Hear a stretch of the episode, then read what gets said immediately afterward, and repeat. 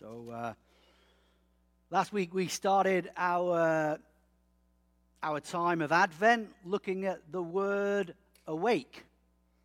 And we were reminded that we are called to be a people stepping out of darkness, staying in the light, um, and not causing ourselves to allow our eyes to grow heavy, because as we return to darkness, it becomes more like nighttime. We start to feel tired and we return to slumber. But we're not called to have eyes that are closed. We're called to have eyes that are open, eyes that look for what God is doing so that we get to join in with that.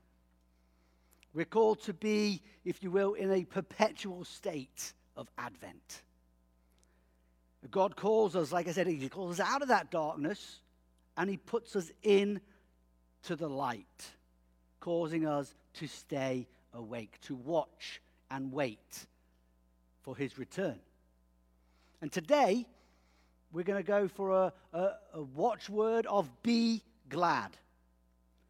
And as we lit the Advent uh, candles today, uh, we were reminded God delights in us. He delights in you. He calls you uh, out of sorrow and He brings you into joy out of sadness, turns you from darkness to light. And in the same way that I asked last week to you concentrate on awake, what does that mean? What comes to your mind? Can I ask you this morning the same, but about be glad? What comes to your mind when you think be glad?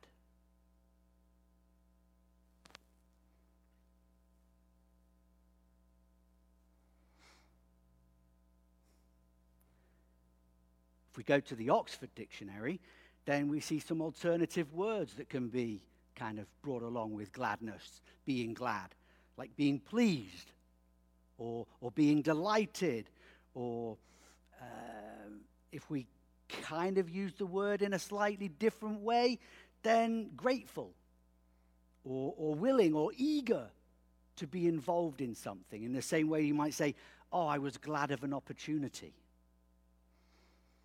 And when we dig into the origin of this word, uh, the Old English is glaed. Um, so G L A E D, glaed. And it, it's kind of meaning really is about, uh, it's more bright and shining. Um, it's a kind of got gay, uh, Germanic roots to it. Um, but the Old Norse as well, um, I don't know how to say this properly, but Glather, G uh, L A T H R, um, is bright and joyous. Okay, so as we go to the origins of the word as well as what we think about it today a little bit, it's very much related to light. Okay, about shining, about brightness. And when you have that twist on that, does it change what maybe you were thinking before when I said what comes to mind? When I say be glad. See, to be in a state of gladness, it brings about feelings of bliss. It brings about being cheery, being happy, being joyful, having good spirits, being in good spirits. And it also has that, that take of being blessed. Okay? Uh, blessedness. And another word for that, of course, is beatitude. And that's where I kind of feel we're going to go for most of today, beginning of Matthew chapter 5, as Jesus begins his Sermon on the Mount. And so I'm just going to read the start of chapter 5 to us. So if you've got your Bible and you want to open that up, great. Um, if you've got your phone and it's on there, by all means, bring that up. Um, and as we're talking through uh, today and you want to be commenting in the, in the comments and, and having a kind of a side chat to what's going on, by all means engage in that as well. Um, completely okay with all that. So, beginning of Matthew chapter 5. When Jesus saw the crowds, he went up to the mountains, and others he sat down. His disciples came to him, and then he began to speak, and he taught them, saying, Blessed are the poor in spirit for theirs is the kingdom of heaven. Blessed are those who mourn, for they will be comforted. Blessed are the meek, for they will inherit the earth. Blessed are those who hunger and thirst for righteousness, for they will be filled. Blessed are the merciful, for they will receive mercy. Blessed are the pure in heart, for they will see God. Blessed are the peacemakers, for they will be called children of God. Blessed are those who are persecuted for righteousness' sake, for theirs is the kingdom of heaven. Blessed are those, blessed are you when people revile you and persecute you and utter all kinds of evil against you falsely on my account. Rejoice and be glad, for your reward is great in heaven. For the same way they pers- persecuted the prophets who were before you.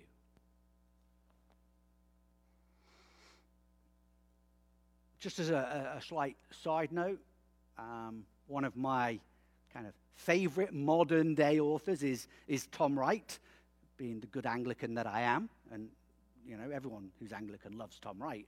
So I, I encourage you to read it, and, and, and, you know, a lot of good Lutheranism uh, within it as well. You know, he's a perfectly great theologian, and he translates that blessed are.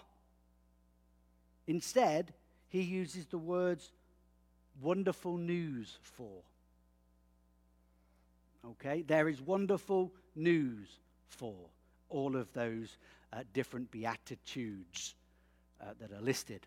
See, the Sermon on the Mount, many people describe it as Jesus' manifesto.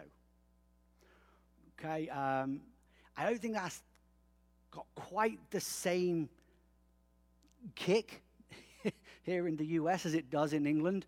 Um, when I think manifesto, I think political party trying to get my vote.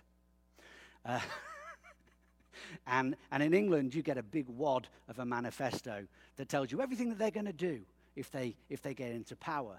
I've not quite seen the same thing here in the US in terms of the manifesto, but it's what people stand for. Okay? And in terms of a proclamation, a, statement of the way of the kingdom, I can see and affirm the Beatitudes as that. But in terms of a policy or, or a strategy or even a philosophy, then I can't, I can't get behind that. I can't say that that would be the way of Jesus. Because as we saw earlier in previous seasons, series, when we looked at the topsy-turvy nature of, of, of the kingdom, we know it's very much different. That really the world is upside down to the way it should be, as opposed to the kingdom being upside down. Um, it doesn't compare as it should. So, these blessings which Jesus speaks of, this, this wonderful news that Jesus is proclaiming,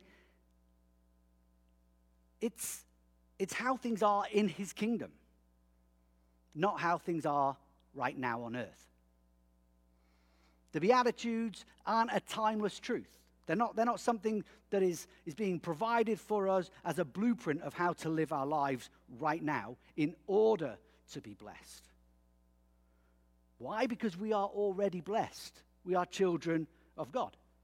And when Jesus is saying here that blessed are the peacemakers, uh, blessed are the meek, he's not, he's not saying that's what you need to be in order to inherit. He's saying, regardless of what happens here on earth, you have wonderful news. But how do you experience this wonderful news? Yeah, what is this, this, this good news, this gospel? What is it? How do we experience it? Verses 3 and verses 10, they kind of they speak of it being manifested in heaven. Okay, in verse 12 specifically, at the end there, says, Rejoice and be glad, for your reward is great in heaven. Be glad because your reward is great in heaven. But there's a big misunderstanding, a huge load of false teaching that has happened, and some that still goes on today. And we've got to speak against that.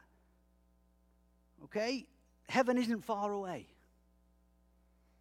Heaven isn't some other place that we get to go to when we die. Okay? Heaven is the kingdom of God. Matthew says the kingdom of heaven um, is his translation of, the, of that same thing. And heaven, this kingdom is at hand, it's now. What is the kingdom? It's the realm of God. It's a place where Christ is already uh, fully and completely king. A place, like I said, that's not far from here. It's not a million miles away. It's as Jesus said, at hand. It's a place that is breaking in. The coming of the kingdom, that's the time in which we live. That is Advent. It's not fully arrived. No, it hasn't fully arrived, but it is here.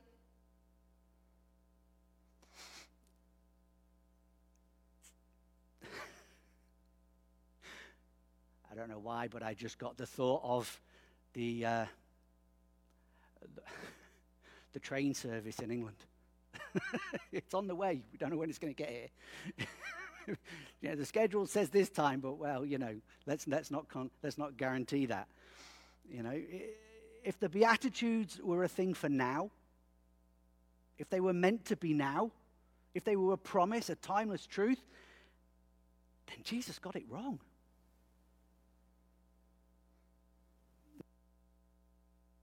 That's what they were. Jesus got it wrong. And Jesus doesn't get things wrong. So if that's not what they are, what are they?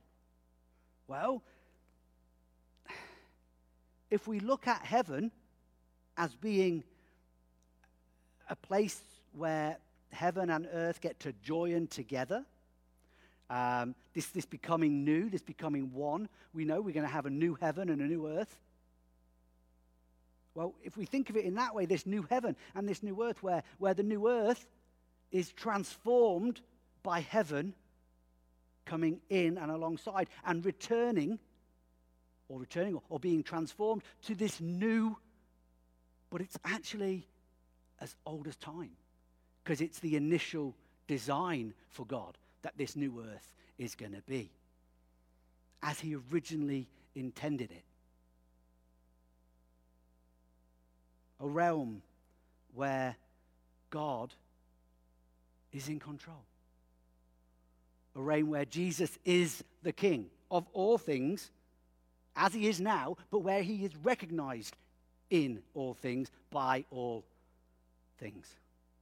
See, if we look around ourselves, we get to see today pockets of the kingdom. You know, um, I had a kind of image of cracks in the world. And if you know, if you ever had a crack on your windscreen, then it grows, right? And it gets bigger and it gets bigger. And then you get to the point where you have to replace it. Well, these cracks are in this world. The kingdom is breaking in, and those cracks are getting bigger and they're getting bigger and they're getting bigger. The brightness is coming in, it's becoming um, just so glorious to look at. And as I was driving here this morning, as the sun was coming up, um, I was blinded a couple of times because of where the sun was. And I was like, I can't see. That's what it's going to be like. That's the glorious nature of the kingdom breaking in. Fully, intense, visual of the kingdom, overwhelming the ways of this world. Blessed are those who follow the ways of Jesus, who live in to the ways of Jesus. Remember, Tom Wright says, wonderful news for those who follow Jesus. The point is that we're his disciples, okay? And, and as his disciples, we're called to be living in this world in a way that doesn't make sense to this world, but makes sense to the kingdom. Okay, the kingdom that is to come, not the kingdoms of this day and age, of which there are many. And it's a reminder that as children of God, we are constantly on the front line. We are constantly living in this state of Advent. We hear this wonderful news, we rejoice, we get to be glad in it, and we get to receive our reward. But our reward isn't only after we've left this world, our reward is now. Our reward is that we get to live in his kingdom as it is breaking in. And when it fully comes in that time which has yet to be decided, yet to be established fully. Christmas is only around the corner, yes. And now, because of that, I'm reminded a little bit of some of that story as I was preparing this message. And I thought about the shepherds in the field. I thought about Luke chapter 2. I thought about the, the carol while shepherds uh, watch their flock by night. And the fact that the angel came. Glad tidings they brought for all, not just the shepherds who heard the words, but glad tidings. We're talking about what it is to be glad. The angels brought those glad tidings, that good news, that joy for the whole world. See, being glad is all about good news. That's it. I've got to give a message in one sentence today. But you see, good news, good news, we're talking when you think good news in the world, maybe you think in some little g, little g good news. We're talking about capital G good news. Don't settle for the little g's.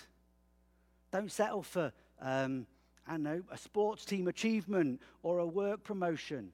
Don't settle for having a prominent place in society or a nice house.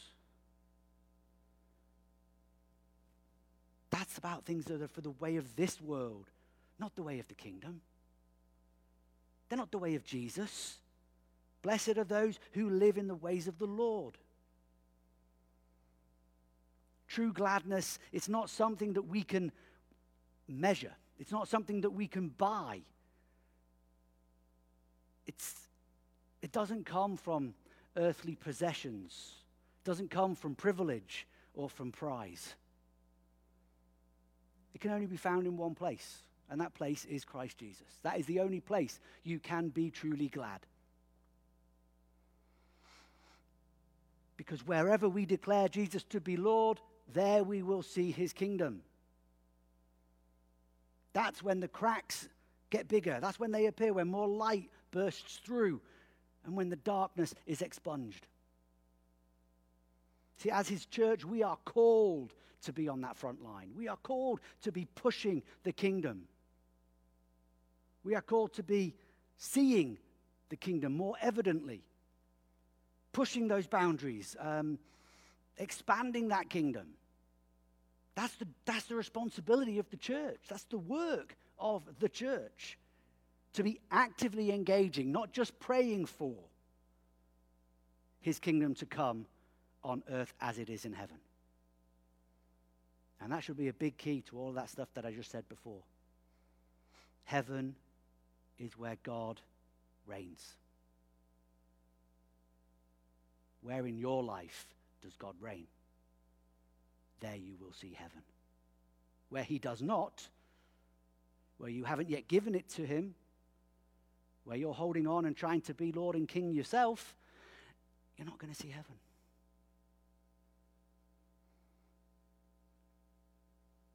Because heaven is everywhere we want it to be, where we see it and we declare it. And where we declare it, there is the right and truthful king sat on his throne.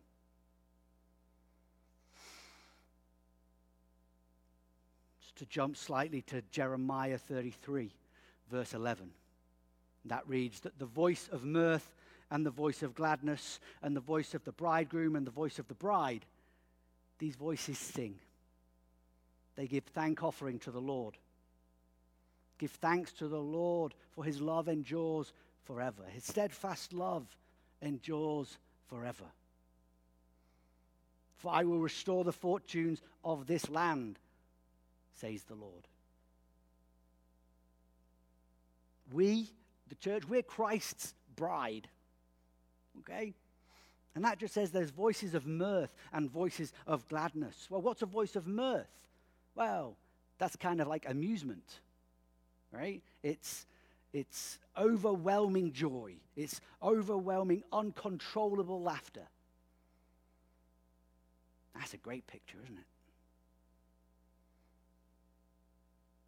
And the voice of gladness, which is singing out thanksgivings to the Lord. His love endures forever. But not only does his love endure forever, he will establish that which he has promised.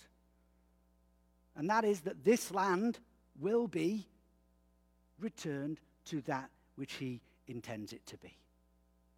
That's what that just says. I will restore the fortunes of this land. What he promises will come to pass when the time is right. Heaven and earth will become one. We will see here on earth as it is in heaven the fullness of Christ's reign. Give thanks, that says. Be glad. Know God's love. Know that it endures forever. And by that, that means it's timeless. Okay? It's timeless, it's continual. It, it's outside even of time itself. Yes, it's going to go forward forever, but it also goes back forever to before even creation. What he says, what he promises will come to pass because his great because of his great great faithfulness. Couple of references to some psalms as we're really getting into the the go for gladness and how to be glad. Got Psalm 4 verse 7 which reads you have put gladness in my heart more than when there's grain and wine abound. Yeah.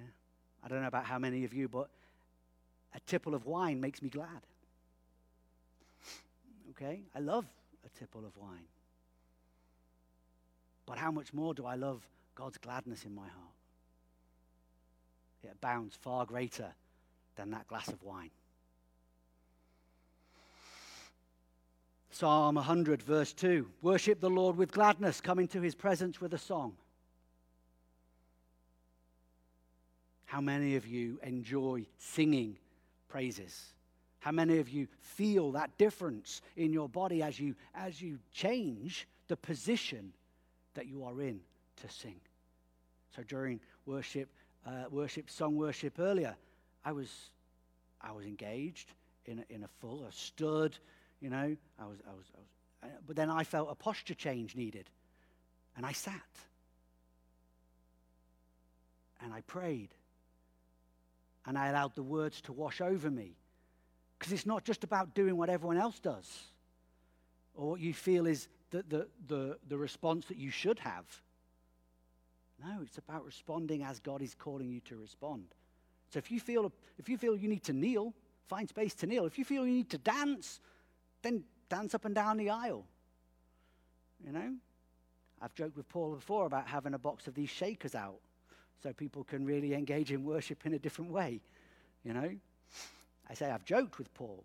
Sometimes I'm slightly more than joking and I'm a little bit serious. But there's those ways in which we get to respond to him in worship. And then in Psalm 118, verse 24, this is the day that the Lord has made. Let us rejoice and be glad in it. Let's be glad in it because to be glad connects 100% with being awake, which we looked at last week. 100%. It's, it's about holding on to this, this reminder that Christ is King. About, about, yes, looking back as we are in Advent to the, the incarnation, to the, to the birth of the Christ child because that's important.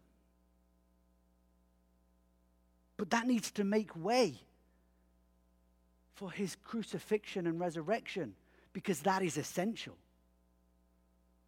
It's essential. And as the writer to the, to the Hebrews puts it at the end of chapter 4, uh, he says, Let us therefore approach the throne of grace with boldness so that we may receive mercy and find grace to help in times of need okay, to help in times of need. The time is now. The kingdom of God is at hand, and the time of need is now. You just have to look around to see that need. Everywhere you turn, you will see this tension, God's kingdom breaking in, a need that only God's kingdom breaking in can meet. It's breaking in and it's going to have its full arrival. We live in a state of Advent. We're to be a people of Advent, not just at this time of year, but always. We need to hold on and we need to treasure this truth that the kingdom is coming. It's been coming since that first Easter morning when Jesus was raised from the dead as the first fruits of the new creation. God is in that business of newly creating heaven and earth. It's coming. It's on its way. It's getting closer and closer every. So let's keep praying, but let's be actively engaging in your kingdom come on earth as it is in heaven. A great word that sums up a lot of Advent for me is Maranatha. Come, Lord Jesus. Maranatha. Okay? That's what we're praying. That's what we're seeking. That's what we are waiting for. That's what we are glad for and because of. Let's pray.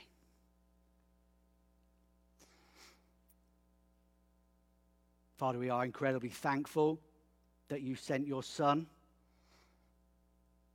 to earth to be born in a manger. But we know, Lord, that the plan goes far, far beyond that. His earthly ministry and all that teaches us, we are thankful for. But we are most thankful for his time on the cross, for his battle with death, and for his eradicating sin. Help us, Lord, to be truly children of light, to keep our eyes open, to be glad of all that you have done in our lives, or you continue to do in our lives. As we become children fully and more fully resembling your only true Son, Jesus.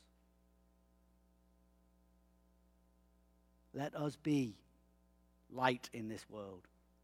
Let us see cracks. Let us make those cracks deeper and longer and wider so that that light becomes so intense, illuminating darkness everywhere throughout this land. Your kingdom come here on earth as in heaven. Come, Lord Jesus. Maranatha. Maranatha.